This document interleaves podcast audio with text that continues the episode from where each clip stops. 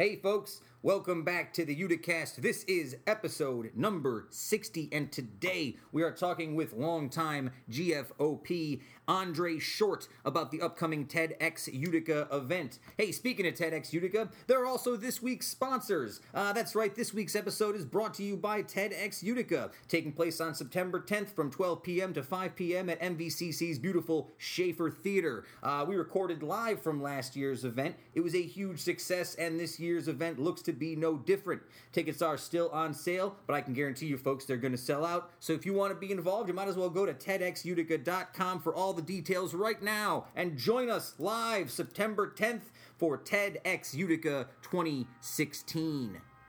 All right, that was a lot of fun. You know what else is fun? Starting the show, episode number 60. We're here. I love it.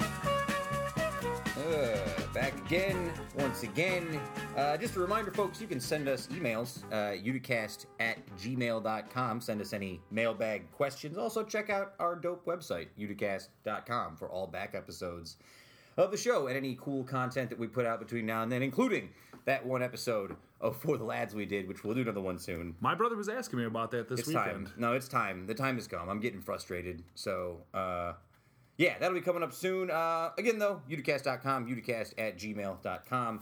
Send us some mailbag questions uh, sooner than later. I'd like to do another mailbag mailbag episode. I had a lot of fun with that when we had the mailbag. That was fun. questions. That was a lot of fun. I love answering people's questions. Saves you a lot of time writing too. Yeah, yeah, all the hours and hours I spend pouring into notes about Stranger Things and Lay's potato chips. That's So, pretty much it. yeah. pretty much it. Uh, before we get into this week's show, which, as I mentioned, is with Andre Short, uh, making him the first father and son combination to have appeared on the podcast. Ooh, interesting. Yeah, I've had Rick on, and I'll have Andre on. Uh, both interesting dudes. Very excited. A couple quick announcements before we dig into the show this week. Uh, for anyone who follows Made in Utica on Twitter, last Wednesday you may have seen a video that went up on MadeInUtica.com with me and Mr. Made in Utica Justin Parkinson and uh, Utica's uh, treasure Kate Riley. And of course, Mark Simon, our good friend Dirty Jers. We were all making some announcements on YouTube, uh, live on Facebook, I'm sorry, for all our new events that are coming up. We had a lot of fun. We did the video very uh, quickly, and we were spontaneous, and it was kind of goofy. We ended up talking about nonsense, and Tim Schramm was there. It was a lot of fun. And then, uh, about 45 minutes after that video went up on Facebook Live, uh, we received a variety of text messages and uh, DMs from people sliding into our DMs saying, hey, the sound didn't work for any of that. So we wasted a good 45 minutes of Good content. 45 minutes of solid gold content just to find out that you've got no sound. No content. Uh, so very quickly, I'm just going to run through uh, a few of the announcements that were made during that meeting, so we can discuss them. Uh, the first one is a new event that we are involved in, along with uh, Made in Utica, the City of Utica, and the Utica City School District. That is the Hanna Park Pokemon Party on August 24th from 5:30 to 7:30 p.m. For all you Pokemasters out there. Uh, So we are involved in that. Yeah, despite what people in the media will say about it, even though our name is on the flyer in big letters says Made in Utica, you would think that people would not ignore that. You would think they would not leave our names out in their coverage of the people putting on this event and putting this together. You would think specifically that the responsible journalists that we have here locally would include us when we put together yet another dope event for the city, but that's not the case. well, they're too busy, you know, doing stuff. They're too busy scrambling to make content. Maybe if Parkinson wasn't such a jerk, they'd be nicer to us. Now, it's a little bit of both, I would imagine. Uh, but yeah, so that's going on on August 24th from 5:30 to 7:30 p.m. August 24th, you say? Isn't something else going on on August 24th? Yes, it is. It is the last uh, presentation of this uh, summer's Franklin Square film series. That'll be immediately following the Poke Party. So go to Hanna Park, catch some Pokemon, uh, and then come down to Franklin Square to watch our free showing of the 1984 classic Ghostbusters. Yeah, it's a Why good did one. Why did you say it like that? I don't know. I was excited. Why Uh, did you? I mean, you just put on some strange accent. It's not even like an accent from the film either. Oh, whatever. I don't know. Um, a lot of coffee today for you. I think. I drank a lot of coffee. Uh, so I'm trying to come up with some sort of contest that you can do by winning, but you can win by going to both events. So this is what I came up with. Anyone who goes to the Pokemon party Mm. and catches a ghost type Pokemon and then goes to the Ghostbusters live movie. Is that a thing? Are there? Yeah, that's a real thing. ghost type Pokemon a yeah, thing? yeah, it's a type of Pokemon. Yeah. Okay. Uh, I'm aware of this. I'm very hip. Uh, as you can see. Is that what that is? No, Is hip knowing all about all the Pokemon? Uh, so if you catch a ghost type Pokemon and then show it to us at the live presentation of Ghostbusters, we will find a dope reward. Maybe I'll buy you popcorn. It's only a buck. I'll buy you a dollar's worth of popcorn. For anybody, I think I'm going to have my own contest for this, and it's going to be just my contest. And whoever wins the contest gets to go into your bedroom and pick one item that belongs to them now. no. no. Any one of the listeners can just go into go into Famo's bedroom, pick anything you want, any one item in there, and it's Hmm. yours if you win the contest. Well, that's a real concern for me sometimes because we do have a lot of stuff that's done out of our house. We do all our recording out of here. Our green room is also the living room. So there's always a real concern for me that sometimes people will attempt to steal my books or uh, snacks out of the fridge or any of my socks or undergarments from my room. I don't know. A lot of sick people in this world we live in, and a lot of them live upstairs from us. So you never know. Um, but that's no longer going to be a problem because we now are the proud owners, renters, Renters. Renters. We're not owners. oh, not owners, of a uh, of a brand new made in Utica headquarters, which is where we did our live presentation from. That's right, we're downtown now, folks. We're downtown people. We just, I'm very excited. Uh, it's uh, really nice. It's down on Genesee Street, uh, not too far away from uh, the spot where my unfinished novel opens up, uh, the old Space 26 location. That's where the novel t- opens up.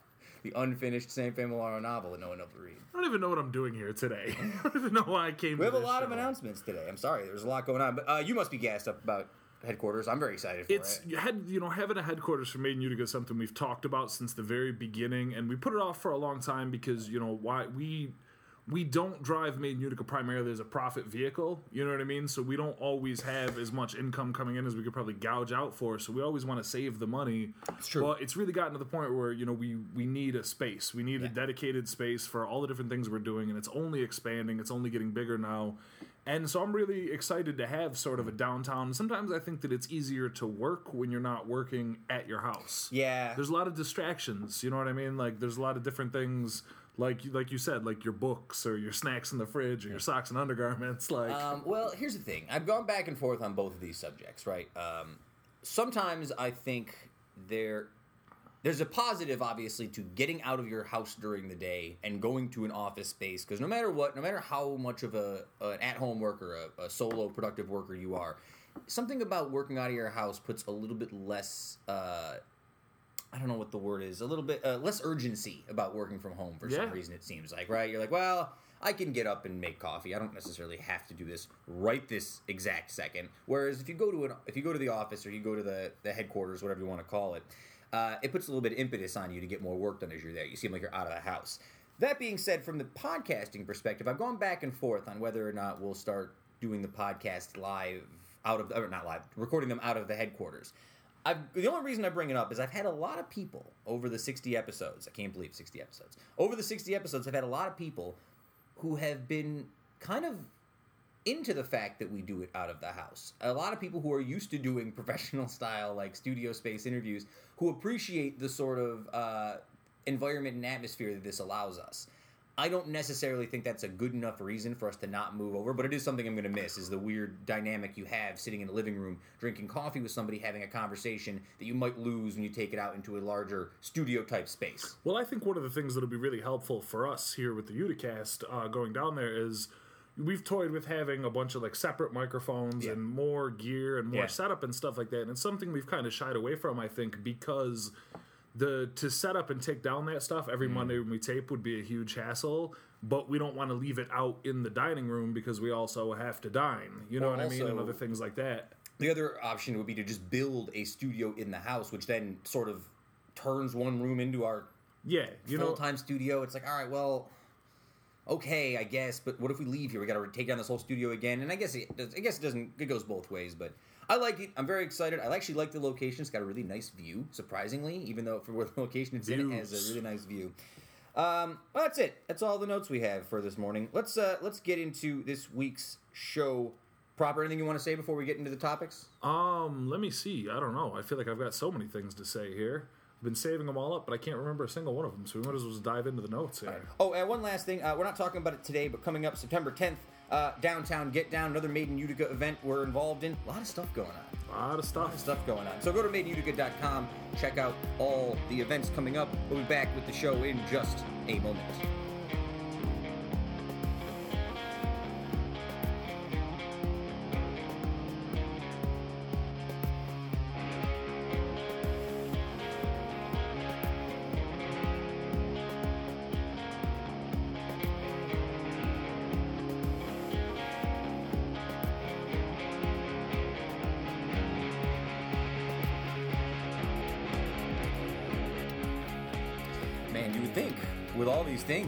Have going on, I'd be too busy to feel the way that I do.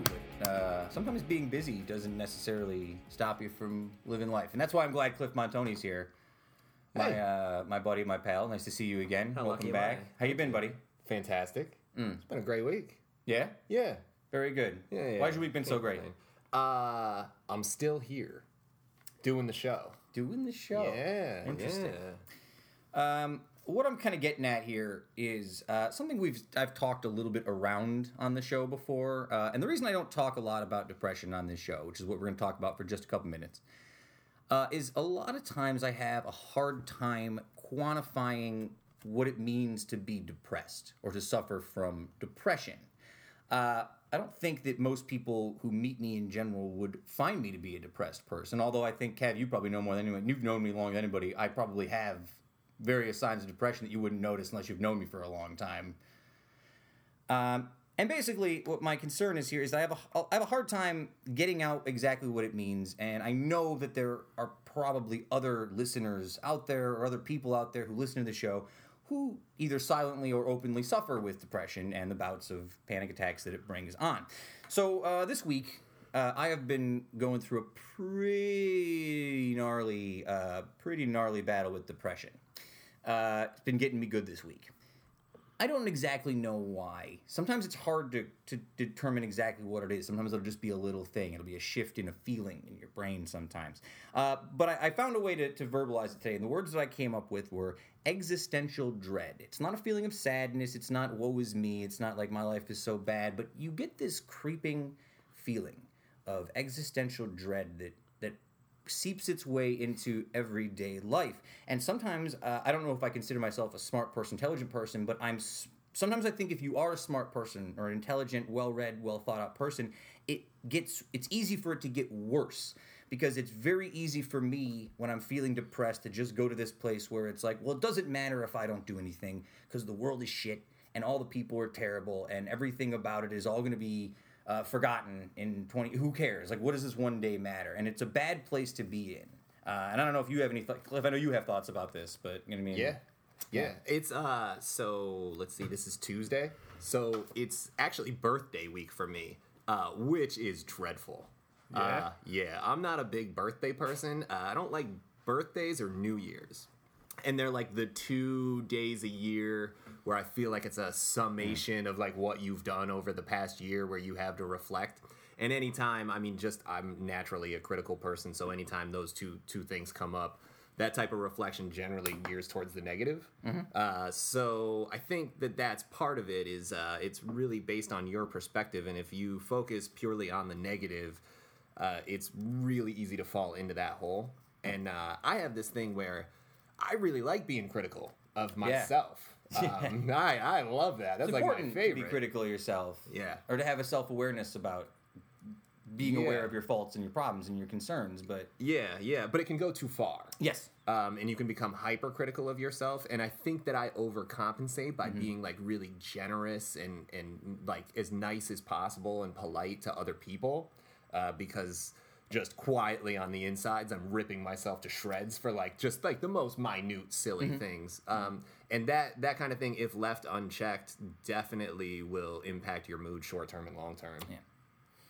Yeah, I think um one of the things you, you you know you touched on it a minute ago, Sam, is when it comes to you know the issue of depression. Like there's the there's the caricature of it that you see Yeah. like displayed in like TV and movies where it's like you know just uh, where somebody's just sad and down, but it can manifest itself in a lot of different ways for people. It Yes. wears many different masks.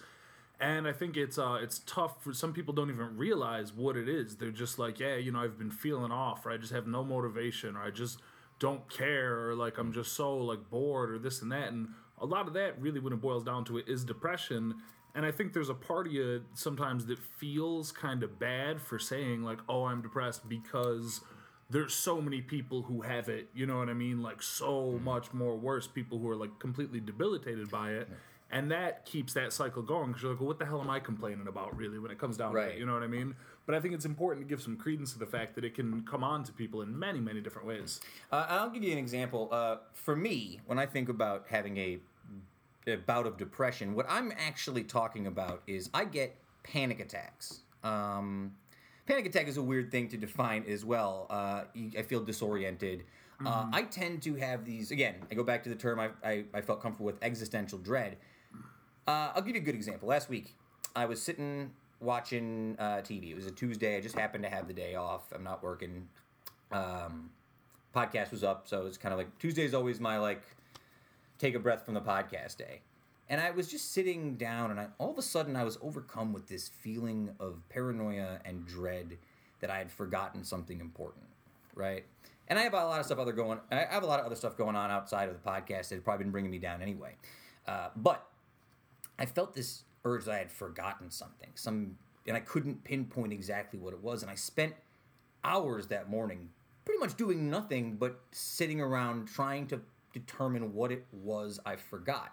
And when I did figure out what it is I forgot, which I think was like I forgot to check my emails for something for work, right? Right. But I'm not sure if that was really what I forgot or if I was just in a place where I was so paranoid and dreading reality in life that I was looking for something wrong, and the email was the first thing I could find. That I was like, oh, that that was it. If I just thought of this, or I mean, like, uh, Yeah. and it's a very frantic thing.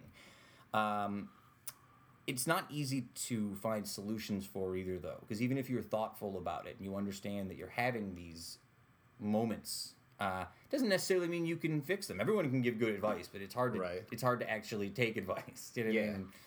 I think one of the things that one of the things that I found um, something I had struggled with. You know, we went through at the end of 2014 into the first bunch of months of 2015. Uh, we went through a lot of stuff with my family. We Yeah. lost a lot of relatives who were really close in you know machine gun fashion, just one after the other, over a course of like you know probably six months, eight mm, months all told. And the, the thing you were saying, Sam, you were talking about how, you know, sometimes you just get this overwhelming feeling of like something's wrong, something, what am I forgetting? It was really hard for me, and it's still really hard for me, you know, even a year and a half or so later, mm. to get your mindset out of that, like, out of crisis mode. Yeah. You know what I mean? Like, I'd still sort of, every time I get a phone call from somebody that I'm not directly expecting, I'm expecting terrible news. Anytime I hear, I'm just like waiting for something to happen because you get so used to being in crisis mode that it's tough to take a deep breath and relax and be like, okay, everything's fine. And then so you sit there and you get over and over in your head about it and you pick it apart and you just sort of dig yourself a hole with it. And that's something that, you know, even like you said, when you're cognizant of it, mm. like you know it's happening, but you still can't just turn it off. Part of what's really interesting too is that like this is something that I've dealt with for a really long time. So we're Yeah. talking like 13 years old until I'm now almost 31. And you know, I've had treatment for it um, of all kinds. And I have, you know, my education. I have a bachelor's in psych, and I'm very aware of it. And I, you know, pay attention to all the signs and all the symptoms. Um, but what I've found is that I have built a false personality mm-hmm. around it mm-hmm. hmm. to compensate. And so, Yeah. like, when you ask me how I'm doing, like, I'm giving you the answer you need. Sure. You know, Of I'm course, not giving you the truth. Like, I'm giving you the answer. No one you wants the truth, though, Yeah, to a certain exactly. Yeah. People don't wanna I hear told the somebody the truth the other day. Truth is hard. Honesty and the truth are hard for people. Yeah. It's not it's not chill to, No. to talk about that. Well, I think a should be, lot of it, I know, but I think a lot of it too is when people ask you the question, like, "Oh, hey man, how you doing?" They're not like that's not really a question a lot of It's times. euphemism. Yeah. It's just one of those things you say to somebody and you see them like, "Hey, how are you?" Yeah, hey, but- how are you? Yeah, I think that kind of perpetuates the problem, though. Sure. The fact that you can't answer it. Honestly, I'm pretty sure I told him I was uh, broke, unmarried, and childless. was, uh, was what I. And I don't know if they really that's expected one, that. one bad thing, two good things. That's, not everybody said the same thing. Yeah, that's funny. Um, so I don't. One of my other big concerns about bringing this up beforehand, really, in in this manner, uh, is I don't have solutions for people because uh, things like this tend to be very insular and very specific to each person. Or- Absolutely, yeah, yeah. So it's hard to find quote unquote like easy solutions or, or cover all like blanket solutions to things like this or feelings like this. Yeah. Uh, and one of the things I like to do is I try to, again, I. Some people find balance in religion. If you're the kind of person who finds uh, balance in religion, that's that's fine. Uh, for people like me who don't necessarily find balance that way, I have to think about things in a different way. And one of the ways I think about life, and you can take this for what it is, I think about life as an algorithm, right? Uh, it, and it moves at this algorithm all the time, and we exist in it. Uh, sometimes the algorithm is moving down, and things are crummy. And sometimes the algorithm is moving upward. Just naturally, things are sometimes going good and going bad. It's just life, right? The best advice I could ever give is when it feels like things are going down, to not to do everything you can to tread water, right? Do something to keep yourself from getting dragged all the way down. And whatever that is for you, uh, you can find that in your own place. For me, uh, I'll get into that in a second. Uh, the other side of that coin is when things are going up, when things are on the upside of the algorithm. And things will get to the upside of the algorithm because that's the way it works, in my mind at least. When things start to move back up, you shouldn't coast and allow those things to just go. You should keep moving up while things are moving upward so that eventually, as time goes on over days and weeks and months and years and whatever, decades, you gain enough positive momentum to where the downside of the algorithm doesn't hurt you the way it does when you're unprepared for it. Now, again, this is a concept that's easy to just sit here and talk about. It's not easy to put into practice in your own life. But that's something I've always brought up that sort of makes me, uh, helps me put this all into perspective, at least on my end. So, I don't know. Uh, the other one is, uh, and I just want to throw this out, is if you have some sort of creative outlet, that tends to be an important aspect as well. Uh, one of the things I really stressed out about during this period of having a panic attack is like, why am I not doing more stuff? Why am I not playing music? Why am I not writing my novel? Why am I not doing more made Utica stuff? Why am I not doing more? It's just your mind gets frantic and you need a direction, right? Uh, so what I did this week is I listened to a lot of music. I haven't listened to a, a lot of music lately. Music used to be a very important part of my life. Uh, and over the last couple of years, because of podcasting and whatever, it's sort of become sort of just things you play in the background when people are over. It's not as I don't even listen to it in the Yeah. car as much as I used to. I just I just I don't know if I I don't know if I just took that part of my life and it's like this isn't as important as everything else. I'm just going to cut down the amount of time I listen to music, right? I spent the day listening to a song called "Sons and Daughters" by the Decemberists, which if you've never heard is a very beautiful song. Uh, and it got stuck in my head all day, and I spent most of the day thinking about it and listening to it. And I tried to go learn it on guitar, and I sat around and I played it. And by the end of the day, I sort of felt not better, but I felt more in control of myself and my thoughts and my emotions. Well, I think you know you said uh, something interesting when you were talking about how you like if you have a creative outlet or you have to go do something Yeah. when you're like you know in sort of a tailspin.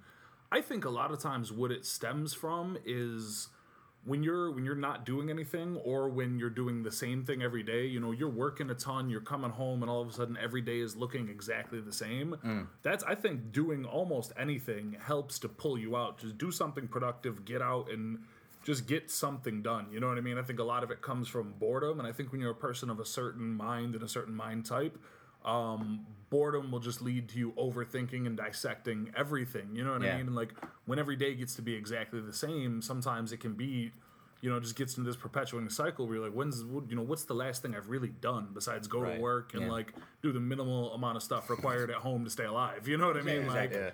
and so I think you know sometimes when you get in a mood, it's just you know it's as simple as like you know take a day and you know go out, go for a hike or play music or do something Mm. For that you like to do. Yeah, anything. take you care of I mean? yourself. Even Yeah. go. I mean, go Yep. go clean your bathroom. Scrub Yeah. the bathroom from top to bottom. At the end of the day, you can look and be like, "Here's what I did today." You know what I mean?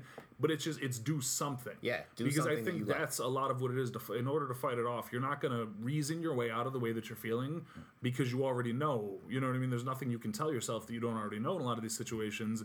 You have to just physically go do something to kind of fight your way out instead. Absolutely, yeah. Um, and for all sorts of physiological reasons, I mean, exercise is a huge one, Mm-hmm. and not everybody loves to exercise. I understand that, but I guarantee you like being depressed a lot less. Uh, so, it's not even that though. It's anything. Like for Yeah, you, it's this. But uh, no, yeah. no, no, no, no, no. Physiologically, Oh, the yeah. chemicals in your brain change when you exercise. Yeah. So like, and I'm sure that there's probably something to be said for you know playing guitar, playing piano, writing a song, like Mm-hmm. very similar. But immediately, any type of exercise. But I guess what I mean though is exercise is a broad term. It doesn't. A lot of people don't like to go to the gym and Right, work out, right, but you right, can find other ways to, To exercise, exercise, yeah. as well. Yeah. I mean, it doesn't have to be squats. That's No. always my go- yeah, it's always yeah, my go-to. just It doesn't Nobody wants that. squats. Yeah, yeah. Go for a Um, hike is such a great one. Yeah. Uh, and I'll tell you, you know, uh, and for me, I just want to thank all you listeners out there because for me, this this whole process, this whole podcast, and this whole weird weekly thing is how I help to collate the feelings in my brain and help keep my depression at bay sometimes. And it's worse than it gets worse and better. Again, it all goes with the algorithm. wave. Sometimes it's worse. yeah. Sometimes it's better. Yeah. But when it's worse, if you're more aware of it and you can keep your head straight, it will get better. And when things get better, you'll maybe have learned something from it. Yeah, I mean, you learned a new habit. Uh, and if there, and look, if there's anyone out there who's listening who you know feels the same way or sort of relates, again, send us an email, uticast@gmail.com. Yeah, all day. You know, I don't know. I'm not a doctor. I don't have as much advice as like a professional. hey, but go to one by the way. yeah, man, doctors That's are great. pretty awesome. Yeah. uh, it probably one of the best experiences of my life. Just Yeah. going to therapy Yeah. in general, even if you're a relatively you. healthy human being. I mean, you can go to a therapist and work on goal setting. Like you don't have to have a mental illness to go to a therapist. It's just a beautiful experience. in the upcoming interview with Andre Short, uh, we actually talk about that a little bit, talking about how the brain is a muscle and it's important Yes. sometimes to flex that muscle on occasion to make sure it's still working. It's not, you know, people think of your brain as a computer and not a living. No, it's thing. very Yeah, much a muscle. Yeah. All right, uh, that was good, guys. Anything else we want to touch upon with this? No, I think I'm gonna riff some more Oh, on uh, on on thought errors. Maybe Yeah. we'll do a little addendum. wanna do another one? No, no, yeah, we'll do an addendum, and I'll Addendum. sit down in a little bit, and, right. and we'll talk about thought errors and see like if it. anybody likes it. I like it. Very good. Very good. Um, all right, so let's get to this week's interview. Uh, but before we do, time to read some uh, some ad copy, guys. This week's episode of the Uticast is brought to you by TEDx Utica, taking place on September 10th from 12 p.m. to 5 p.m. at MVCC's beautiful Schaefer Theater. Uh, Kev, you were there with us last year when we did the live uh, event. We podcasted Yeah, live. it was a great time. Yeah, it was an awesome time. It was a huge success, and this year's looks to be no different. Um, I'm going to tell you right now, there are tickets still available. It's first come, first serve. Um, talked to Ryan Miller. I've talked to Andre. We were there last year. It's going to sell out. No It- question. It's going to. It just does. That's what it does. Uh, go to TEDxUtica.com for all the details and join us for TEDx Utica 2016. Okay, uh, this week's interview uh, marks the first time we've ever had a father and son combination on the show. Rick Short was on the uh, on the podcast a while back. I don't remember the episode number exactly. Sorry, terrible editing work on my part. Uh, but yeah, Andre, his son, uh, Andre is a teacher at uh, at Frankfort uh, Frankfort Schuyler High School. He told me it's very important to add both Frankfort and Schuyler. People get annoyed if you don't say it's a, the it's a new thing now. Yeah. yeah, yeah. Uh, and he's also an organizer for the TEDx Utica event, so that ties in very nicely. Uh, and we had a really, really nice conversation, long conversation. Much like his father, he is a very uh, smart, commanding presence, and he has a lot to say. And um, it was a good time. So let's get to the interview with Andre Short, and we'll be back in just a moment.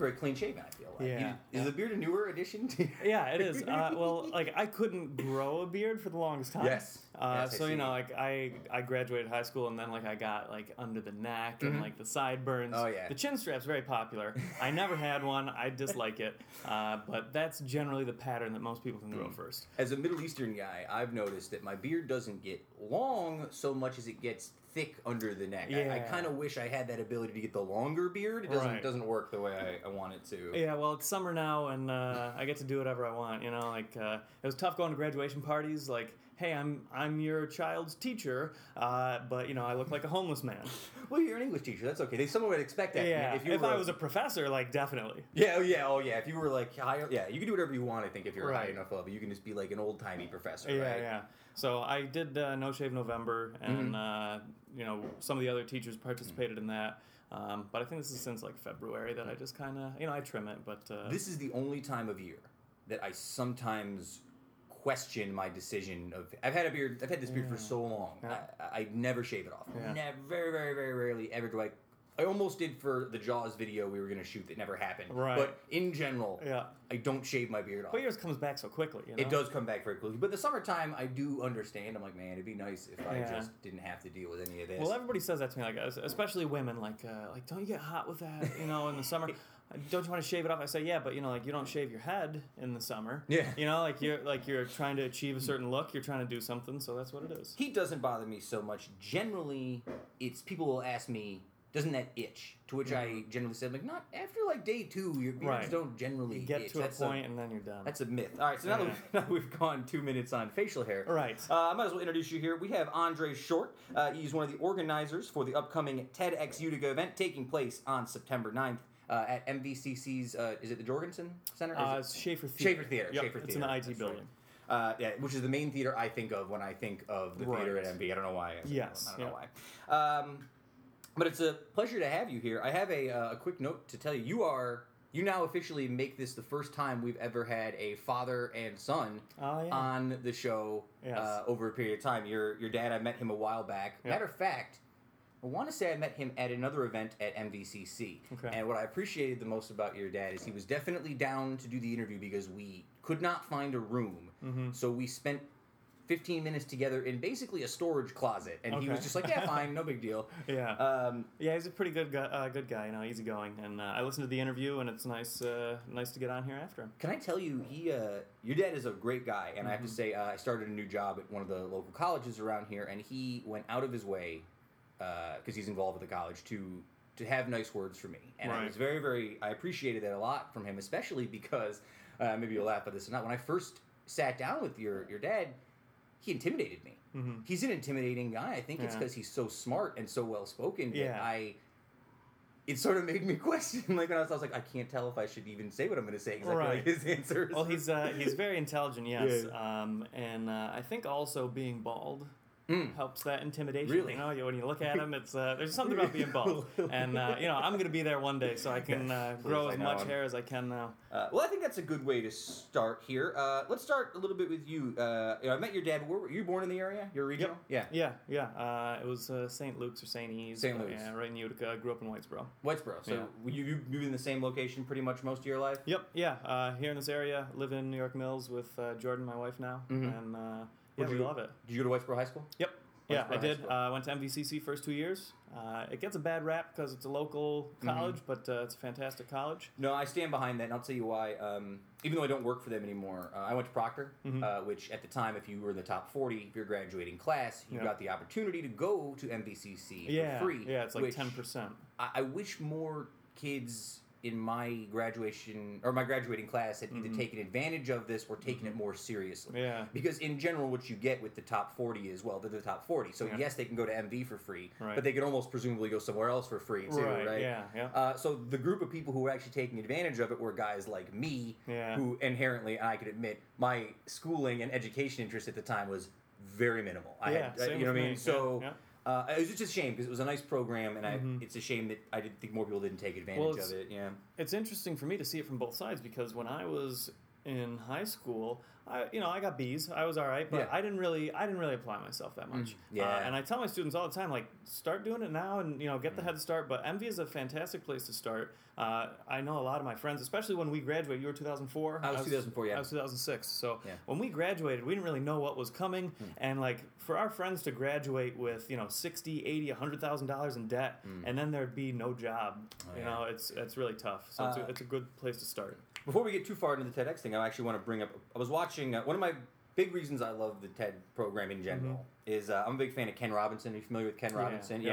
Yeah. Uh, Ken Robinson did a conversation that wasn't too far off from that. I ended up getting sidetracked while doing work today, watching an interview Yeah. about him. Uh, I just, uh, I don't know. It's it's scary now because the idea was always go to school, go to college, and you'll get a job. And now it's go to school, get a degree. You'll be better off than someone who doesn't have a degree. Yeah. That doesn't necessarily mean you won't regret spending Right. 50, 60, 80, however much thousand dollars on Yeah. your lifetime for Yeah. something. It's not a guarantee anymore. It's scary. Well, the thing that I tell my students now, you know, as a, as a teacher, um, I say, you if you're if you're going to college, you know, great. And I think the the there's a huge push of like everybody has to go to college. Yeah. And uh, I was a strong believer in that, but now that you know I'm older and I see a bit more, I, I don't think that that's that's so much true. Um, and one of our speakers is actually going to be talking about the the necessity of trades. I'm working with him, which we'll get to. But um, the the thing with that is, I tell my students you know, four years from now or five years from now or however long it takes you to graduate, I always thought it was you go to school for four years, Four you years. graduate, you get a job, and Yeah. your life's great. But you know, I have friends that are at MV for four years and you know still getting their degree. Oh, yeah. But whatever happens, at the end of it, you're gonna have a degree, and some other guy's gonna have a degree, Mm-hmm. and you're gonna show up with the same piece of paper, the same credentials, and they're gonna interview you and ask you these questions, and they might say like, "Hey, try this." And this is a this is a big thing with my students. I tell them when they're signing up for classes, everybody goes to rate my professor. Oh, this professor's easy, so everybody signs up for that person. I say, don't do that. And it was I I think it would be tough for me to take my own advice at that time Sure. because you know the the mind of a 17 or 18 year old student is, is a lot different. And, Of course. uh, I definitely was. But Oh, yeah. uh, I tell them, you're going to show up to a job with the same piece of paper. Hmm. It matters what you can do. If they say, "Hey, uh, do this problem or this whatever it is for the job, real life application," and then the person interviewing is going to say, "Like, okay, you did this well, you did that well, whatever the outcome is." Take the courses that are going to challenge you. Yeah. Take the the opportunity to get better. Struggle with something, you know, get a C in a class, get a get a B when you're an A student. Take the hard teacher that's going to challenge you because when you're done with that, you're going to have the skill set and the knowledge that's so much greater than somebody else with the same on paper credential. Well, uh, I- I- tie back to the Ken Robinson thing. How do we divide kids today in in, ele- in education? It's based on Mm-hmm. Age, right? Like Yep. date of manufacture is what he he Exactly. announced. Like, but age and development are not inherently tied together. I have two nieces and two nephews, right? My nephews are in the same age range. They're exactly they're born within two weeks of each other, Yeah. but they are at completely different cognitive and developmental levels for Yep. what interests them, what they're interested in, and what they get excited or disinterested in. Yeah. So you, you could almost look at them and say it doesn't seem like they're in the same grade, Yeah. even though they are, because it's really not about their age. Yeah. But that's just the way the system is built. and that's tough because it's a system that's been around for you know hundreds of years, and that's what it is. And and if you look at uh, any person at their age, you know, middle school girls get taller Yeah. sooner. You know, uh, whatever physical size somebody is is the same as how their brain develops. Sure. And it's not a ratio. You know, if this person's taller, they're smarter. But mm. that's a good analogy that I try to showcase that. Mm. You could mm. be the tallest person, the shortest person, the widest person, whatever. You're developing differently. It's the same thing with the brain. Just because you're 13 years old doesn't mean that you're in eighth grade. You know, uh, doesn't mean that you have to be five foot one. I think people forget that your brain is a muscle that Yeah. needs to be constantly worked out Yeah. and not left to just languish Yeah. and pass off. And that's and it's scary to me that you know I go see my nieces and nephews enough to know that if they're at the house and they're quiet, it generally means they're in front of an iPad or they're Yeah. being distracted by what is easily the most distracting like generation we've ever had. There's Yeah. so is Yeah. we're overwhelmed with information. Yeah. And especially for a 13, 14 year old kid to take all this information from the outside world and to have them they're going to get distracted and to get mad at them for being Yeah. distracted is Yeah. kind of like Yeah. Adults are distracted. You know Well, you I were mean? talking about the uh, last week's program. You were talking about uh, cell phones in classrooms, how they're Cell banned now completely, yeah. and you know, like you go to the the business world. It's not like, hey, businessman, put your phone away. You know, and uh, it's it's kind of different because as you guys were Yeah. saying, like it's this huge issue that we've never had to deal with before Sure. to be distracted like that. Um, so that's that's kind of an issue. And I also saw recently that some schools said uh, there was like a, a sign on the front of the building that said if you're here to drop off something for your student that they forgot, like go home. You're Hmm. not helping them. You're not teaching them. Uh, But like, I've forgotten things. You Oh, know, like like it would be cool day. if I showed up at work and like, oh, I forgot my notebook at home. Like, it would be cool if somebody could bring it to me. You know, that's an that's an adult problem. There there are a lot of things that uh, you know. You go to restaurants now and you see kids and they just put the iPad in front of them and it's like, okay, be quiet, watch this. And Oh, yeah. that's it. Well, it makes me laugh. I, you know, I work at the college campus, but I also work off campus. I worked at one of the high schools. Mm-hmm. So inherently, my boss works in a different building than me. Yeah. I need to have my. If I don't have my phone on me during the day, Right, yeah, yeah. that's bad business for me. So it's tough for me to see a kid playing Pokemon Go in the hallway, bumping into people, and being like, "Hey, put that phone away." Mm-hmm. Yeah. When on in reality, my phone is on top of my Moleskine, on top of my bag, and I'm like, "All right, well, wait a second. Yeah. Don't get, get off your phone, but wait here, I got to check something on my email Right. real quick." So Yeah. it's a strain because kids pay attention. Like for as much as kids are not fully developed in the way that they can understand Mm-hmm. opportunities or what having a cell phone in class actually means, Yeah, right? But they do see and repeat. So it's tough to be get off your phone while I'm on my phone.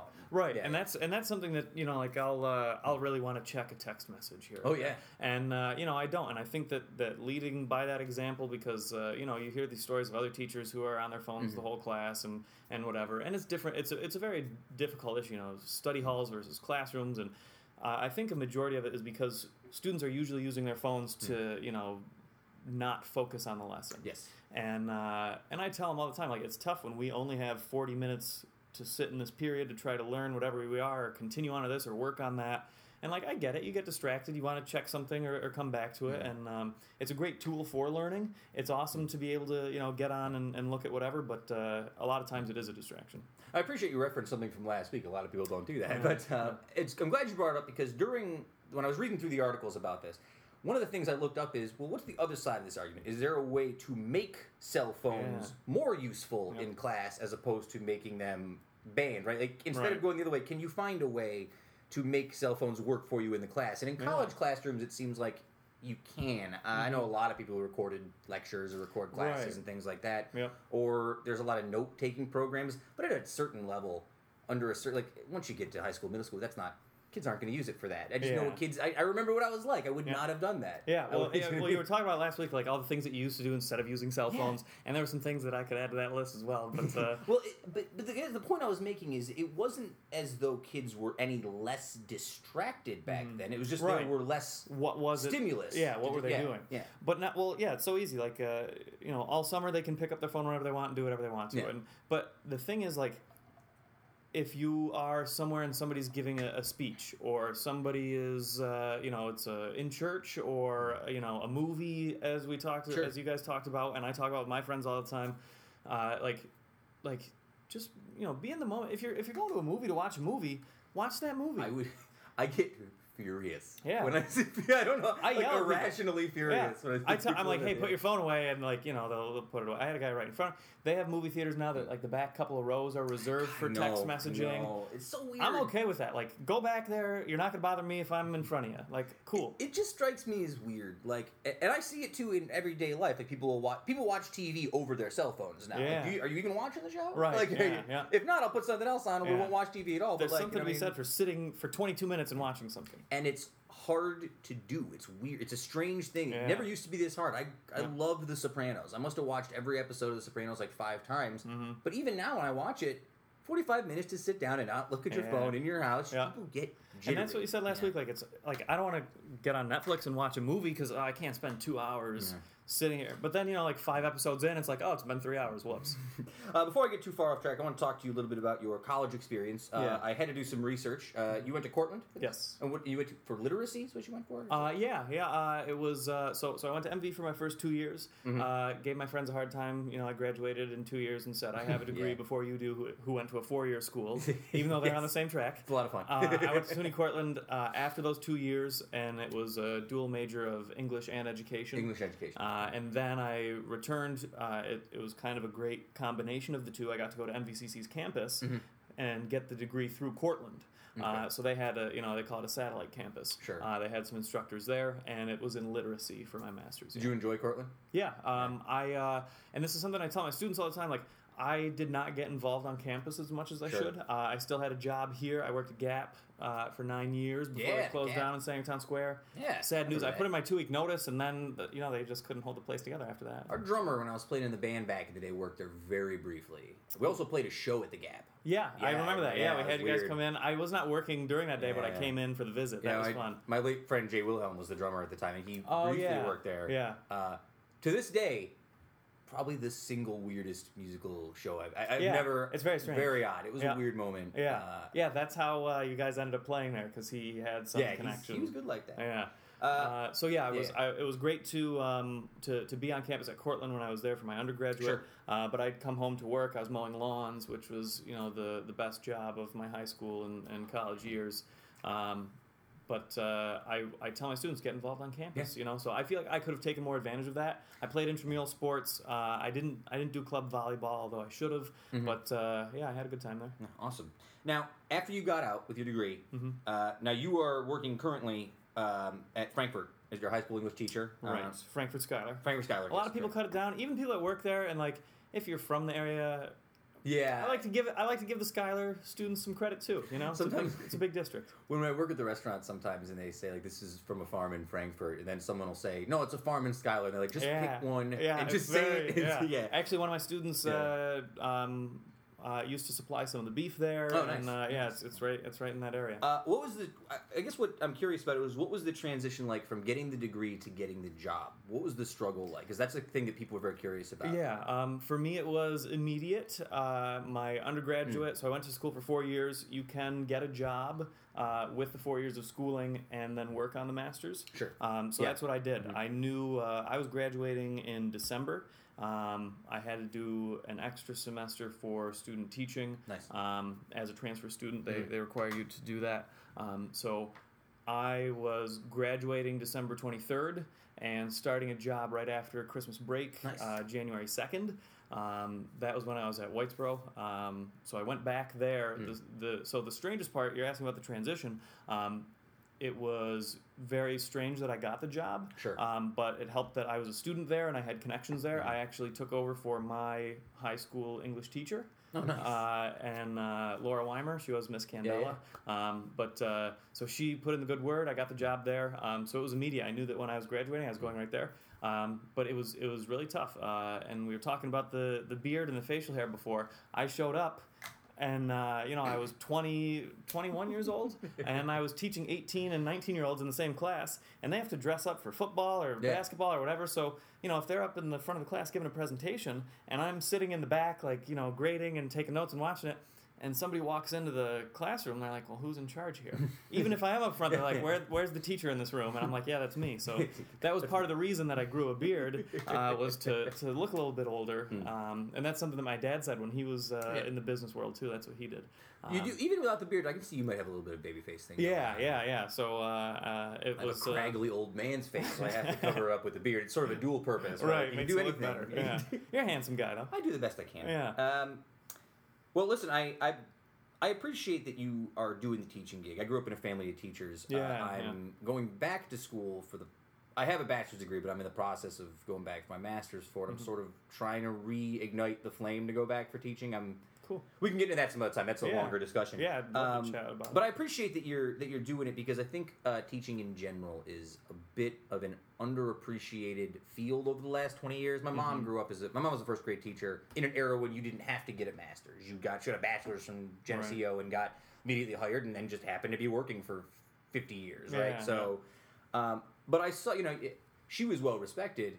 But I spent a lot of times in schools, and you could see a lot of younger teachers sort of being squeezed and the job changing. Yeah. But it doesn't mean the job is any less important. Like whether or not you have thoughts about where the position of teaching Mm-hmm. in terms of today's to where it was 20 years ago, the job itself is no less important. Those people imprint on your lives. You remember Yeah. important teachers who got you excited about learning. I still Right. think about those teachers, Yeah. right? Same with me. um, it just feels feel I feel bad for these people because I don't feel like they are properly compensated or respected for what they do, especially now. So, Right.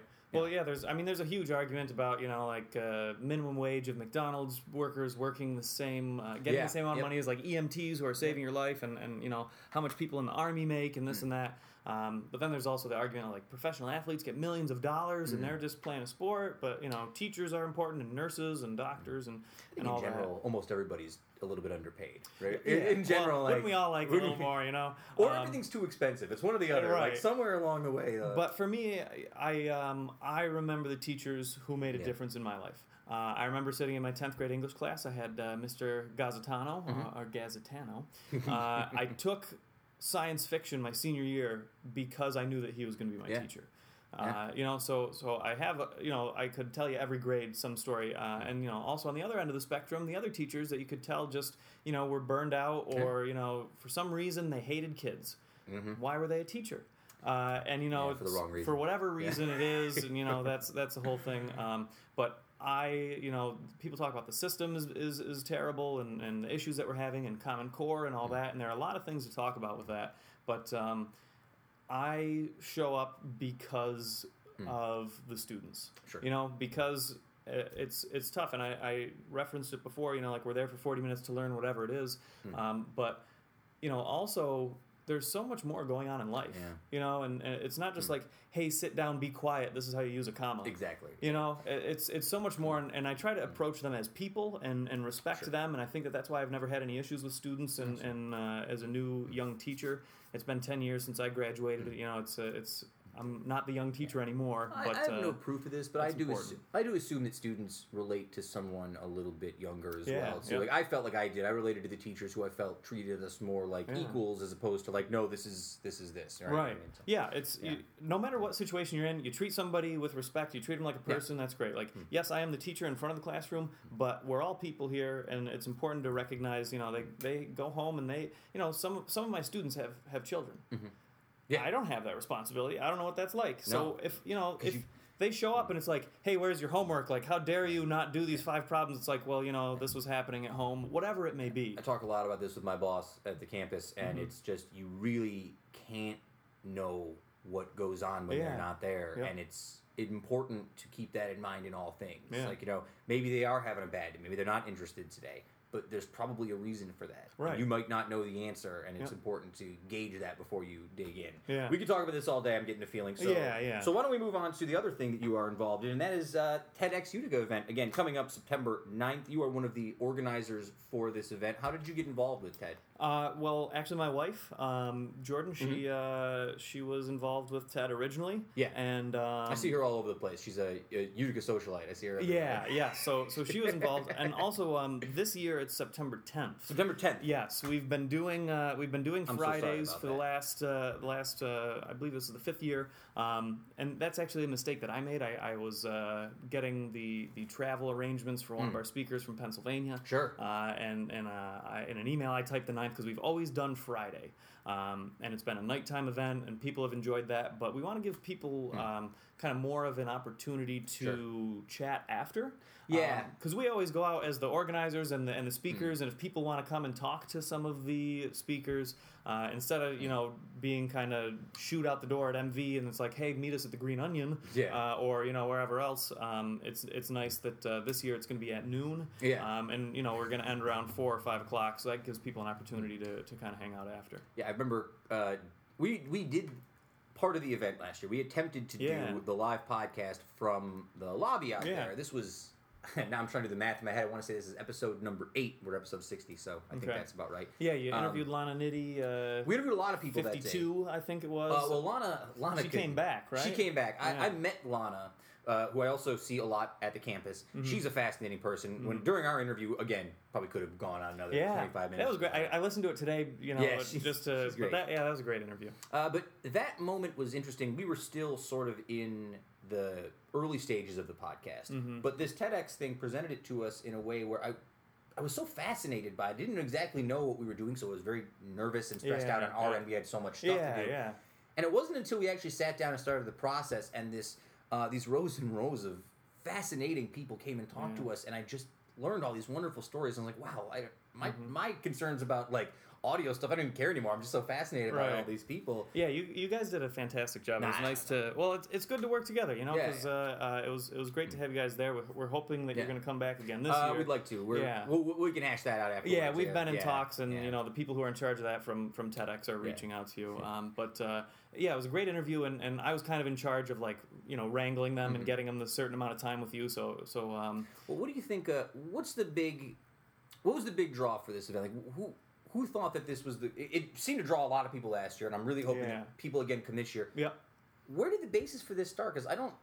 Ted Ted as a concept sort of was foreign to me up until like 2010, I want to say, and Yeah. even then it was something small, and all of a sudden I, I saw so many people interested in it. Well, originally, uh, so so TED stands for Technology, Education, and Design, uh, and originally it was this idea that uh, people should get together to hear experts Mm-hmm. talk about these things. Since then, it's exploded to you know anything that can be talked about under the sun.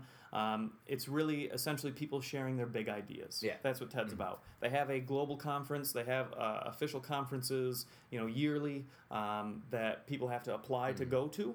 Um, but the reason that TEDx Utica uh, is here, the X stands for uh, an independently operated TED event. which is a fascinating thing in its own. You should really go to um, the website and check it out. I read a little bit about the process of how this all works. Very interesting. So. Yeah, we're, we are uh, TEDxUtica.com, Mm-hmm. um, but you can find the, the greater organization of TEDx online. Um, but the reason that TEDx Utica is here is Ryan Miller. oh yes, Uh, I'm very he- familiar with. Yeah, he's uh, he's part of the Two Timers uh, Club, I believe. Yes, uh, he he he's almost probably about due to be for three timers. It's been a long time since I've seen him. Yeah. Um, so so he he was really the guy that said like, you know what, this is cool, and and he was into it, and he brought it here. Um, so so he's the reason that it is here. Um, but the reason that I think it's done so well is that our community is looking for these big ideas. Um, to, to apply. This was, you know, four or five years ago that, Yeah. that he brought it here. Uh, and, you know, not a lot of people were on the bandwagon of change and, and you know, still kind of downtrodden about the, the Utica area. Yeah, Um, But we've always had great things here, uh, and this is you know putting a microphone in front of them. This is giving them a stage to stand on and, and talk about it. And it's not just people from Utica getting up there and saying Yeah. you know this is what I'm doing. Uh, Lana Nitty was was fantastic. Lana Lead uh, talking about lead poisoning. Yeah, she's great. Um, doing everything here in the Utica area from from New York City originally. Right. Um, Michelle Truitt did very well last year talking about Yeah. Utica. Um, we have all these people, but they're they're also individuals that we don't know what they're doing, and they're from this area, and it's Hmm. interesting to hear their story. Uh, and at the same time, last year, um, my wife reached out to a woman. Uh, she she saw a blog post on Refinery Twenty Nine, Sure. uh, and it was the story about this this girl, um, Grace Kim, Oh yes. and. Um, Uh, we- she was uh, something special. yeah, she was fantastic. fascinating Standing ovation, uh, Yeah. laughter, tears, everything within her, you know, 12, 15 minute talk. It is not to downplay any of the other people I met during that interview, Right. but Grace Kim Yeah. was she she was almost a professional in how confident and her story and how much she believed that everything she was saying. She was Yeah. she was fascinating, And fascinating that, woman. and that was her first time Yeah. talking in front of an audience. It's crazy. That was part of her story, being selectively mute from age three to you know twenty three. And it's an amazing um, story. That's so. That's the idea. The the bringing big ideas. Sure. Um, and last year, uh, it was one square block was our theme, Mm-hmm. talking about you know whether it is an actual block of a, of a city or or one idea that somebody has and it grows. Um, and this year, our, theme is spark. Mm-hmm. What is what is it that you know generates a spark to ignite other things Sure. or to you know kind of jumpstart things or get other things going. Mm-hmm. Um, so really we're with TEDx Utica we're hoping to kind of inspire our local audience Mm-hmm. uh, to, to do things to be part of this change um, to kind of get with the movement that's making this area a Mm-hmm. better place and you know what we've been hearing about for, for years and years of how we're improving uh, is happening now Yeah. and we're getting like-minded people together and I hope that keeps going forward. And uh, I'm very excited for this event again, Saturday, September 10th. Uh, go to tedxutica.com slash attend. That's where I found the website. Yeah, yeah. Um, let me, uh, before I've taken up a lot of your time today, I, I appreciate you coming in. Uh, I do have some lightning round questions Sure. to go with uh, for you at the end here. So let's start off with the first one. Uh, what, what, uh, now, yeah, bleh. I need to talk better. Uh, let's start with the first one. How do you take your coffee? I don't. You don't drink coffee. Uh, yeah, don't drink coffee. Tea, nothing? Uh, I'll drink tea, but like, uh, no, not regularly. Like that's Huh. like, uh, hey, it's a cold day, like a bowl of soup or you know a Yeah, cup sure. of tea, sure. But uh, no, I don't drink it. No caffeine? No. Nah, it's good for you. Yeah, I uh, I wish I ate breakfast more regularly. do too, actually. uh, in the school year. the but, most uh, forgotten meal. Yeah, yeah, I uh, I don't drink coffee. It's only crazy to me because you're a teacher. If someone said to me, "Yeah, I don't drink coffee," that's Mm-hmm. Right. fine. But Yeah. because you're a teacher Yeah. and you don't drink coffee, Well, I tell first period, I'm like, you know, if you guys were here later in the day, it would be a bit more animated. But you know, we're all on the same page. You know, it's very tough for a student to wake up at. Uh, Mm. 8 a.m. to be there at 8 a.m. You know, some of them they wake up at 5:30 and get their day going. I'm like, if you're morning people, that's great. I like to wake up, you know, naturally as the body does. Oh, yeah, uh, no, with the sun. I'm with you on that, my Yeah. man. Uh, all right, what was your first car? 1996 Jeep Grand Cherokee. Ooh, yeah, fancy. limited edition. Those, see, 96 era Jeeps, those are the ones I like. I see new Jeeps, I Mm-hmm. Don't care for them. I like the boxy look. Yes, exactly. Yeah, Yeah. it was boxy. It was great. Aesthetics Uh, were hot. Yeah, I did like that.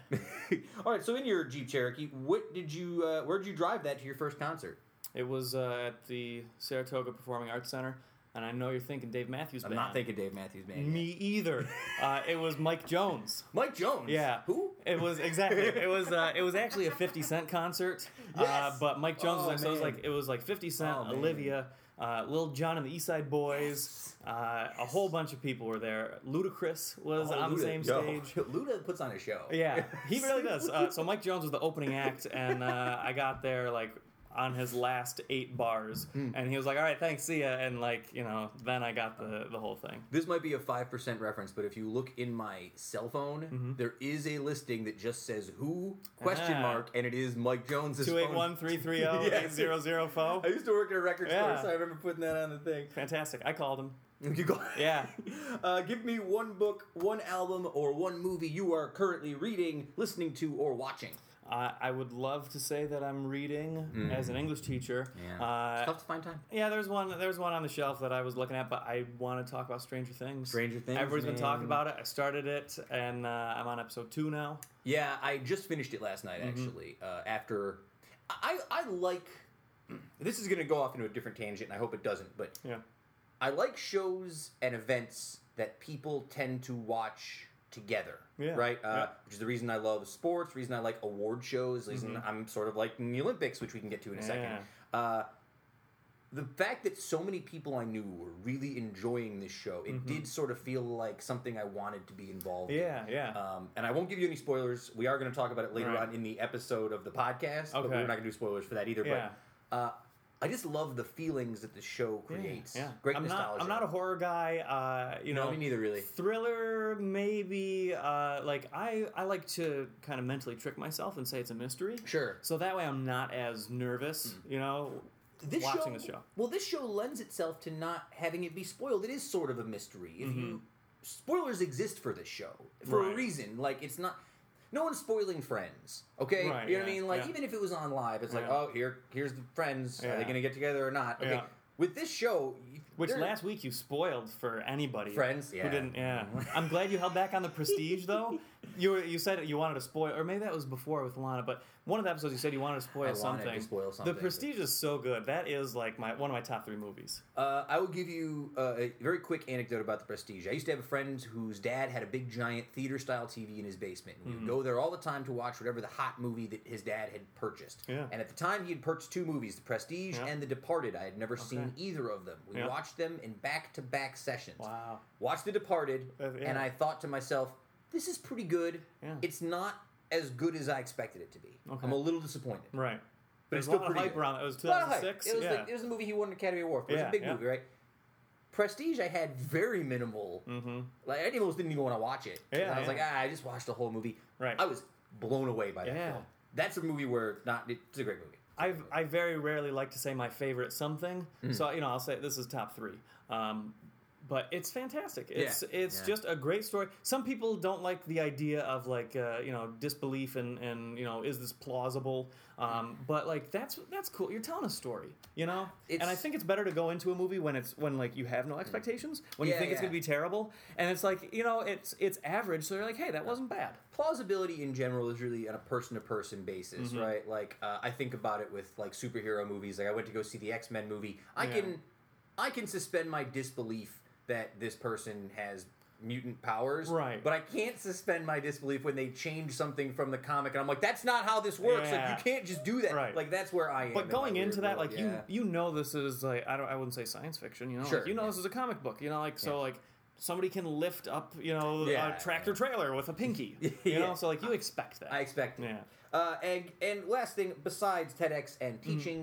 Uh, what is something else you're passionate about? I'm getting an idea from your shirt. Yeah, yeah, definitely uh, the Olympics. Uh, I have really enjoyed the Olympics. My earliest memory was 1996. Uh, I was sleeping at my grandparents' Mm-hmm. Yeah. house, and uh, they tucked me in as grandmothers do. It was very nice. Oh, yeah. Uh, but I, I got out of bed and I like I like tiptoed over and then I crawled Mm-hmm. and I poked my head around the corner and I watched the television of the 1996 Atlanta uh, Olympics and I remember that it was diving. Uh, Diving? it was fantastic. And um, you guys have talked a lot about the Olympics. Um, the last week you said uh, that you know Kevin would have the advantage in water polo. In water polo. because he could touch the bottom of the pool and that you can't. You can't touch no, the bottom. no, that's the rule. Kev, we were wrong. Yeah. See, uh, You got to tread water the whole time. we're trying because that was my thing about water polo. Yeah. Because again, I don't look up any of the rules. I just Right. try and determine Yeah, them yeah. from watching the game. I think I figured out how to play Yeah. handball. I fencing. I still have no idea what I'm. I love at. handball. It's fantastic. But and I was really I like I was disappointed and then you redeemed yourself. I was I was very disappointed in you. I think this is when Cliff was on. Uh, you said like, what are what are you looking forward to top three? And you said like basketball, soccer, and gymnastics. Yeah. Uh, or track and field. Like, but you know what? Last week you redeemed yourselves and you said you watch basketball all the time. You see soccer all the time. Well, That's true. That's kind of what happened. I did Yeah. get myself prepared to get excited for the men's uh, men's Yeah. team and the women's soccer teams because I love soccer. Yeah. love soccer. Yeah, yeah. Uh, but again, soccer has an Olympics already. It's called Yeah. the World Cup. Right, and Do I guess they don't even send their best players they on some of don't. these teams. They so like, don't. And is just there, don't care. there's some sort of curse with uh, the if you the women's team is out. You know, they uh, if you win the World Cup, you don't win the Olympics. But again, curse. with the women's team, Mm-hmm. this is the least. It sounds terrible to say. It's not a knock of the Olympics, but this Yeah. is the least important major team Yeah. international soccer Yeah. thing you can win. Like. Mexico won for the the men's Mexican team won the Olympics in 2012. Mm-hmm. They barely made the World Cup and got knocked out in the first. Like it just shows that the Germanys and Spains of the world don't take it very seriously. Well, it's like so, I think yeah. Kevin said this last week. You know, like this is it used to be so much more on a global competition because they didn't have them. You know, in the '60s or in the '20s, and and you know now they do. I'll leave you, I'll leave you on this one, and we, we don't have to get too far into this if you want. I'm a big World Cup guy. I Mm-hmm. love soccer. You're obviously a big fan of the Olympics. Do you, like me, struggle with the transparent controversies and like illegal activity presented by the larger bodies at work, Uh, like IOC and FIFA? I guess in Okay. theory, like yeah, uh, I mean that's that's tough, but um, I I struggle sometimes with it. Yeah, it's, it's like all things. Um, you want it to be true. You want it to be pure. Um, but I like to take the approach of the athletes going to the games. Sure. You know, uh, I read something. Uh, uh, one of the rowers on the on the U.S. team said, like, Yeah. this the water is is infected and diseased. Uh, You know, there there are a whole bunch of issues, but like, they've worked their whole lives to get there to do this. Mm. So like, yes, we can complain about it, and I think. You know, now that we're here, it- should be a separated conversation. Yeah. It's nice to, to, to speculate and talk about that, but these people work their whole lives to get here, Yeah. and that's what we should be focusing and on, that's the passion. sort of, and that's sort of what happens, right? Even even to the World Cup and the same kind of thing. Like I, I know FIFA is a terribly corrupt organization. Mhm. It doesn't take away from the fact Sepp Blatter, is that his name? The guy? he was the guy. Yeah, he was the Sepp, guy. Sepp Blatter is as close as I've ever seen to anybody being an actual real life James Bond villain. Looks Okay. just like what you would yeah, expect a James yeah. Bond villain to look like. Yeah. Uh, but again, I know that FIFA's corrupt. I Mm-hmm. know that they're all about sponsorship and Yeah, corporate yeah. money. But Yeah. at the end of the day, I love the sport, and when you Right. and that's the and that is the place where soccer players and football players Yeah. Try the hardest because it Right. means the most, and that's where you see that kind of passion. And it stinks and it stinks because like you could involve yourself with that, but it's really more like you're there to, to watch a game and they show up to, to play the game. Yeah. So you can take it at that level or you can go deep into it and, and you do dissect it, but you don't have to. Uh, Saturday, September 10th, TEDx Utica. Go to TEDxUtica.com for information. Uh, tickets are on sale now. It is first come, first serve. We so sell out every single year. every time. Got to get there. Andre, it's a real pleasure to have you on the show. Thank, you for coming on, spending time with us. We'll be back in just a moment.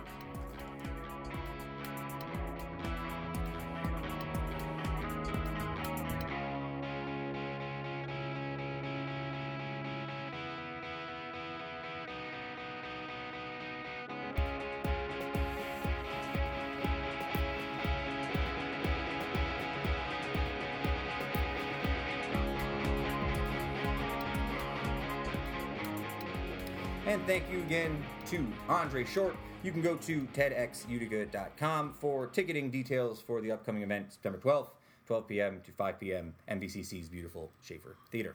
All right, let's move on to um, this week's non segment, as I always call it. Uh, and today, I know it's been real heavy today, talking about depression, talking about education with Andre, with some pretty serious stuff. Uh, so I didn't want things to get too heavy. So, guys, we're going to have a little bit of fun today. Uh, every, every Finally. Finally, Yeah, right. A little bit of fun today. Jeez. So, all right, what I have here, and the viewers, uh, the listeners can't see it.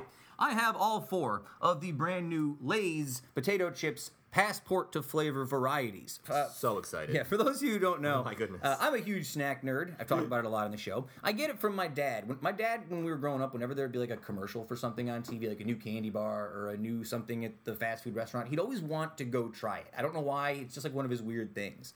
And over the years, I've kind of taken that mantle on. Like whenever Taco Bell has some new item, I feel like I need to go try Yeah. it. Or whenever there's a new chip, or uh, we talk a lot about Polar Seltzer on the show, which Andre Short brought us a bottle of Polar Seltzer, which is very nice of. Good man. I know, nice guy. No one ever brings us gifts. Yeah. Uh, anyhow, so uh, last year we did the Lay's potato chips, where people send in ideas. Is that what it is? I think so. Yeah, send in ideas for chips, and then you try them out. So, um, I feel like they're kind of running out of ideas right off the bat. Looking at the four varieties, which are Greek tzatziki. Uh, Chinese Szechuan chicken, uh, Indian tiki masala, and Brazilian picanha, which I assume is some sort of barbecue. Looks like It says no steak and chimichurri sauce. steak and chimichurri sauce. Uh, I gotta tell you the truth. I'm not. I don't love the prospect of any of these potato chips. None of these particularly strike me as being any good. I know you were excited to get snacks, Cliff, but Yeah. yeah, boy. You know what? No, no, no. I'm gonna remain positive about these. I uh I'm going with the Indian first. So Can we you- start there? You want to start like so? Wait, before we start, so let's take a prediction of the four flavors ahead of us: Yes. Indian tiki masala, Chinese Szechuan chicken, Greek tzatziki, and Brazilian steak and chimichurri sauce. Uh, which one do you predict will be the best, Cliff?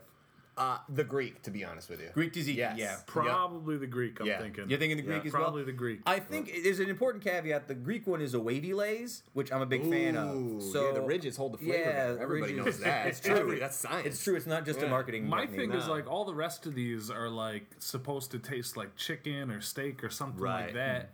Whereas the tzatziki is just kind of a flavor. I feel like that'll be an easier hmm. flavor to impart, and it's a little bit more of an intuitive flavor for a hmm. chip. my immediate thought on these items is that three of the four flavors the uh, the Brazilian one, the Chinese one, and the Indian one are all on items that traditionally would be served hot. You would eat them Uh-huh. hot, right? I'm a little disconcerted that the flavor of these items will not transition to a potato chip because it's not going to be hot. So we should microwave the bags. We should microwave them. No, I don't think we don't, I don't have a microwave. I don't even have a microwave. You know this. All right, so let's start. Let's get into it. Let's start with the uh, Indian tiki masala. All right. Fire them up. Fire them up. go. Oh yeah, fresh sound Yes. fresh bag smell. Come on, let's give it. What are your Oh, thoughts there on the go. smell? Oh man, no, that's a pretty accurate smell. No, it smells just like it. Yeah. I'm gonna try it. Let's do it. See what's going on there. Here we go. Yeah. Okay. All right. On immediate taste, I'm gonna tell you right now. I think my theory stands. This tastes just like tiki masala. It's actually very on brand. I wish it were hot and poured over chicken and rice. It does not translate to me as a chip flavor that I necessarily want to eat. It's not. I'll tell you what though. It's not as bad as my first thought was going to be. I had a feeling this was going to be uh, sneaky terrible, and it's actually not not so bad. It just tastes like I feel like it tastes like cheddar and sour cream with a little bit of extra something in there. Curry. That's about Yeah. it. With just a little Curry. bit curry. Curry, yeah. yeah. Yep. Yeah. Yeah. Cheddar and sour cream with a touch of curry. They got out of this one easy. That's all they did. Yeah. They changed On, the uh, bag. on a grade scale, what do you give it at first taste? uh, I'm gonna go six out of ten. Great. Six skip. out of ten. Yeah. Ah. All right, I'll, I'll, I'll say five and a half out of ten. This doesn't really. This doesn't. Yeah, it doesn't blow your mind. Doesn't mind. blow my mind. Yeah. Yeah. Yeah. Okay. All right. No good. All right, Let's what's up move on. next? All right. Next one. Oh, by the way, we should point out those ones were the kettle cooked ones. So I had high hopes that kettle cooked would help. True. It didn't help all that much. No. No. All right. Not bad. If you love this flavor, you're in. I guess. All right. Just order it. Chinese Szechuan chicken. This is Mm-hmm. flavor number 2 Uh oh man. oh, man. I, gave, I gave it a no. smell, and I gotta tell you, I'm already not impressed. Aye. Oh boy. Yeah. It smells. It I wish smells you like could see the faces. it smells like the beef flavoring you would get in a pack of ramen noodles. oh man. Oh, there's Hang on. nothing good about this smell. That's weird. It tastes like ramen noodles. It tastes It like does. it tastes like ramen noodles. It tastes exactly like ramen noodles. Yeah, it's beef ramen noodle flavor. Um, Somehow, so somehow the chicken potato chip is a beef flavor. Mm. yeah, it, yeah, it's weird. Yes. A little bit of spice on the back end. if Yeah. you Give it a minute. Oh yeah. You know it's in what? there. I gotta tell you, I don't hate this as much now that I've given it a couple seconds as I did when I smelled it. This could have been much worse. I feel like. The smell was Definitely. sketchy. and I'll the tell smell was and I'll not tell you good. what. Right now, I would take this over the tiki masala one. They smell sweet, which They is do. weird. Yeah. They Yeah. do.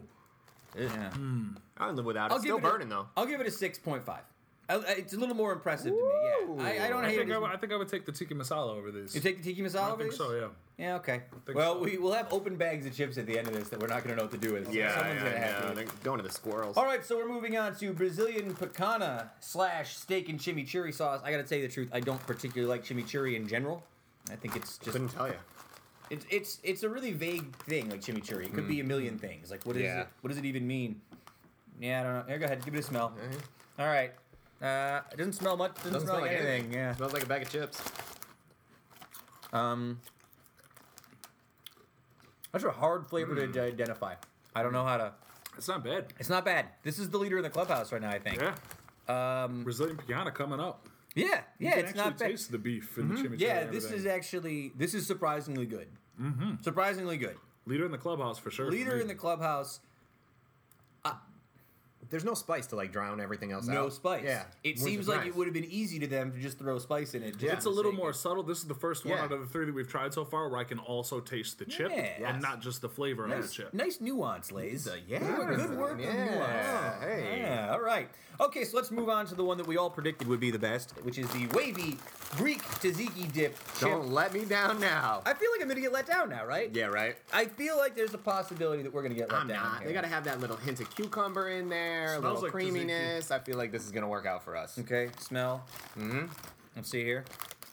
Tastes exactly like tzatziki. We're in here. And Yeah, yeah, it's pretty good. The wavy lays. Yep. Well, I'll tell you what. We knew it. This is the winner. Do you by know what far. this? Yeah, this is the winner. Uh, I'll tell you why this is the winner. It reminds me, at least growing up. Do you remember the dill pickle flavored potato chips? Mm-hmm, Has a little bit of the dill pickle potato chip vibes to it as well. I agree. Um, yeah. All right. So I'm gonna say we didn't we didn't give the score to the to the chimichurri one, but I'm gonna say Greek number one, Greek tzatziki number one, Yes. Brazilian uh, picanha number two, Yes. and then we're in debate about the tiki masala and the Szechuan chicken. We'll give him a tie. A tie for third. There's. the definitely third and fourth are definitely be way behind the pack. though. Yeah, exactly. Exactly. Definitely some space between whichever one is number three and the number two, the Brazilians. Yes. You know what? I gotta tell you, now that I'm eating it, I might take the Szechuan chicken, or the the Brazilian one, over the tzatziki. Wow. Yeah, Hot take. yeah, yeah. I feel like the tzatziki flavor might uh, wear out its welcome Yes. pretty quickly. Yeah. Mm-hmm, mm-hmm. Seems like a lot. Yeah. All right. So there you go. The new four Lay's potato chip flavors. Do you ever just feel like they nailed it, like with like the first, you know, 15 flavors? There's only like five potato fl- potato chip flavors that matter. you need, right? exactly, yeah. Salt and vinegar, Yep. sour cream and onion, Yes. barbecue, Yes. plain. Mhm. Uh, some sort of cheese one, right? Yeah, I the would sour cream and cheddar, sour cream and cheddar, right? or Cheddar, sour- nacho yeah. cheese, whatever Right, yeah, your yeah. wheelhouse Yeah. is. Yep. That's about it. I don't Yep. really care for Cool Ranch Doritos, and that's a hot take, but like, That's not even. That's a different kind of chip. That's a whole different ballgame. Yeah. Uh, yeah, yeah. Sometimes I wonder. It's like sodas, right? Like you feel like they hit the original ones out of the park. There's the Cokes and Dr. Peppers and and Pepsis of the world, and then like every new soda that comes out, like you know it's gonna be trash. Like when when when like Surge comes back, I- like you know that Surge isn't gonna go back into the top market share. It's First not gonna all, suddenly become Coca Cola. You watch your mouth. All right, don't say crazy things about Surge while I'm Surge, sitting right know. here. No, I actually haven't had a Surge since Surge came back, but I did wander into a Fastrac the other day and purchase myself a delicious Crystal Pepsi. Crystal Pepsi. I, I saw saw that Yes, that's it's back, my friends. I- I I had never had one. I saw you. Yeah. You had it in your hand. We Yes. we met up by accident. Yeah. Over in Bagg's Square, and you were drinking it, and I asked you, "How was it?" And what did what did you tell me? Uh, probably that it was just trash. It's trash. Yeah, you told me, yeah, hot trash. yep. Which was really disappointing because I almost went immediately out to buy one. After Yeah, I saw no, you. I would recommend everyone go buy one because, uh, you know, do it. Who cares? You drink the same soda all the time. Yeah. Try something different, uh, but it will not be good. uh, I don't guarantee that. Like, if you come across a dollar fifty on the street and have no real use for it, grab yourself a Crystal Pepsi. That's fair. Yeah, I read a horrible article about what soda does to your teeth a couple weeks ago, and Yeah. I'm like horrified. I believe yeah. it. Uh, do we want to do we want to talk about the Olympics at all? We talked about the Olympics a lot last week, and um, I I feel like I don't have any new takes on the Olympics. uh, I only have t- I I have three takes of the Olympics very quickly. One, Usain Bolt is the man. Always. Usain Bolt is pretty amazing. Uh, number two, I decided that if I have a kid, I hope he doesn't get he or she doesn't get into some sort of gymnastic or Olympic type sport because those parents seem to be really stressed out all the time. Every parent out there seems to be living through it worse than their children. That seems crummy. Uh, I wouldn't want that. Uh, although I guess if my son was on the men's national basketball team or my daughter was on the women's national soccer team, that'd be pretty tight. I could Yeah, probably get be into mad that. at it, yeah. Uh, but in general, seems like there's a lot of stress. And then also, uh, sad wave goodbye to the U.S. women's national team losing to Sweden on penalty kicks. Girls, we're still behind you. Still Yep. love you. Um, guys, let's talk about a cultural phenomenon. Uh, we're going to talk briefly about Stranger Things. Uh, for those of you who have not seen the show, uh, I would really, I would really recommend you go watch I it. I cannot give you a deeper recommendation. Yeah, it's a really Yeah, good for show. sure. watch Yeah, something, like- Crystal, just a Crystal Pepsi and some Stranger Things. You and, know? and some and some Szechuan chicken and potato yeah, chips. Uh, yeah. Oh, my phone's ringing on the other studio. Uh, but listen, I think what's important to talk about with Stranger Things with you two is I'd really like if we are going to talk about this to not get into spoiler territory. It's really easy, Okay. and this is a show that I think really ties into the fact that it's a mystery and there's Yes. important stuff going on. Yes. Uh, but why do you think this show is getting such a deep cultural like push? I think a lot of people are talking about this show. because it's so well done. Is that is it just the simply Yes. the fact that it's well done? It's because it's so well done. I mean, you can, of course, there's the you know every every word that's been written about it will go back to the they're relying on all these familiar tropes that people grew up with, and because they call back to like all the different '80s movies and shows and everything like that. And of course, that that's part of it there. But you know, a lot of people have tried to do like referential stuff like that before. But these are the first people. I mean, every single person involved knocks Yeah, out of the park. really good. It's so well written. It's well shot. Every single actor is amazing. The kids who are actors in it are absolutely amazing. Which is I tough. uh, yes, I think uh, the soundtrack is unbelievable. So good. Um, and I think also that it's only eight episodes helps it too. Perfect. Mm-hmm. Yeah. It's easier to digest 8 hour long episodes than it is like, well, here's 14 episodes. You know what I mean? Like, Or- it's just. Yeah, or worse, like it's uh it's kind of like to me Goonies meets the X Files, but it has resolution. It's like I love the X Files, but you could keep watching for as long as they're gonna make shows, and you're not gonna get a lot of resolution. Like, Uh, well, look, I think, I think it's a it's a lot of things. One, it's a great point you bring up. The eight episodes thing is a really interesting model. It never felt like it was so big or long that it was unwatchable or like immense, right? Even when they, even if you watch Netflix and they watch House of Cards, they drop House of Cards. It's twelve episodes of whatever it is, forty five minutes. That's a lot to take in. Yeah. You start getting to three or four episodes of that day, and you're like, oh god, I gotta stop for a little bit. or six or seven. I probably could have watched all eight of these strangers if I had the day. I would have been more than content to watch all. eight. Did you do it? I You're raising your hand. Yeah. You binge watch the whole show. Yes. Um, but I, I also think it helps that uh, because it, it's focused around like a mystery and like some mysterious Mm-hmm. situation, I think that draws people in more than just like, oh, let's watch these characters do the stuff they do in their lives. Hmm. It's, I was saying, I remember you and me saying after like the third or fourth episode, this is one of the first times I can remember like with my cynical adult brain watching something and not knowing what was going to happen. Mm-hmm. yeah. Like I was truly along for the ride, and it's very few and far between. for a show that gets uh, for people say plays up to a lot of its tropes, I think it yeah it does and it doesn't. It does have a lot of familiar, uh, nostalgic throwback kind of character tropes. Uh, kids are onto a mystery that no one else believes, Yeah, yeah. but they're the smartest. Blah blah blah. You know what I mean? Stuff like that.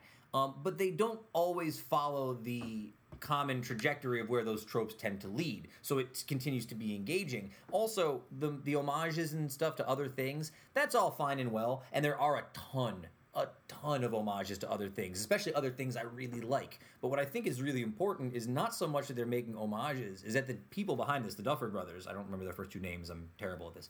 Uh, they they have these influences in their head. Not so much that they're on the thing, but the fact that they took in all this It's organic. this yeah. organic, Yeah. th- these things Yeah. that left imprints on them and presented it to somebody else. Uh, it also helps build that nostalgia, build that weird feeling of like something you're familiar with but is unfamiliar, which also makes it a strange viewing experience. When I was talking to my brother uh, yesterday, the other day, or something, I the point that I made and something that you know that really has been resonating. Sam, I'm sure you see it Mm-hmm. for sure. Um, even though Stranger Things is not a Stephen King story, Yeah. I have never seen uh, like what, what would be a Stephen King book put to screen Yeah. better. Yeah. Like the way that they're doing it, it makes me wish that they had done it or The Stand or Yeah, something sure. because they did such a good job of telling a story the exact same way it would be in a Stephen King book that it was so overly familiar to me and I like the fact that they didn't they respected the viewers enough to balance so many different perspectives and narratives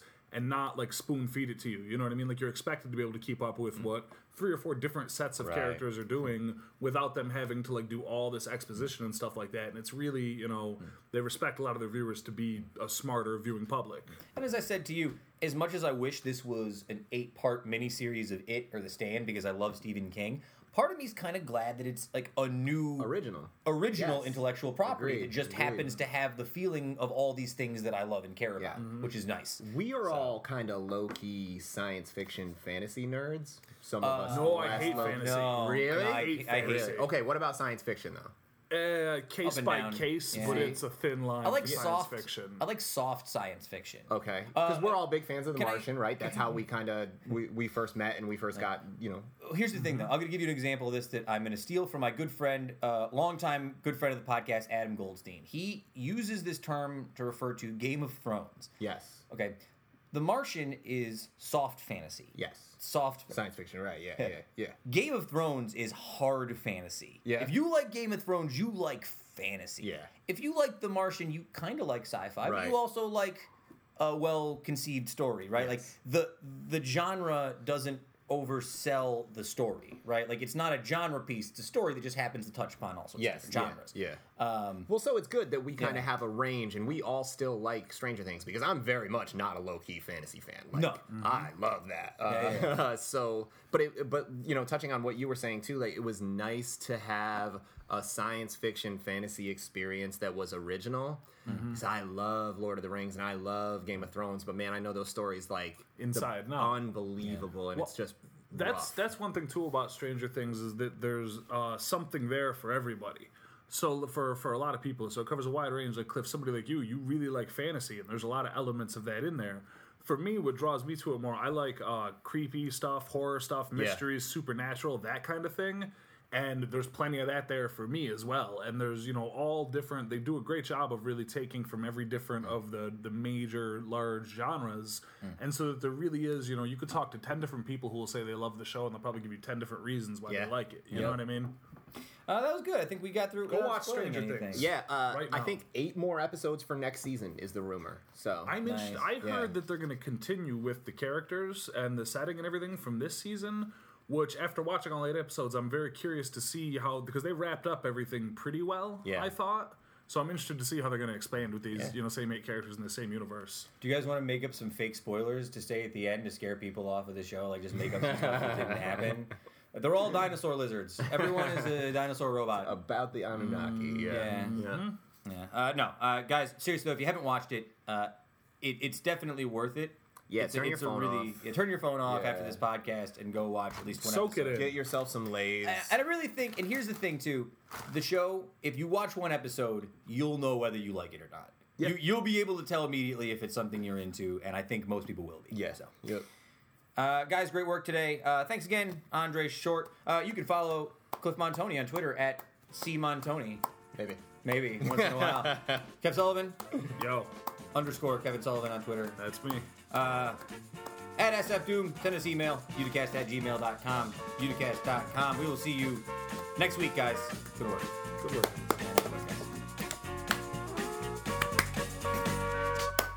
Stop it. Good work, Brian.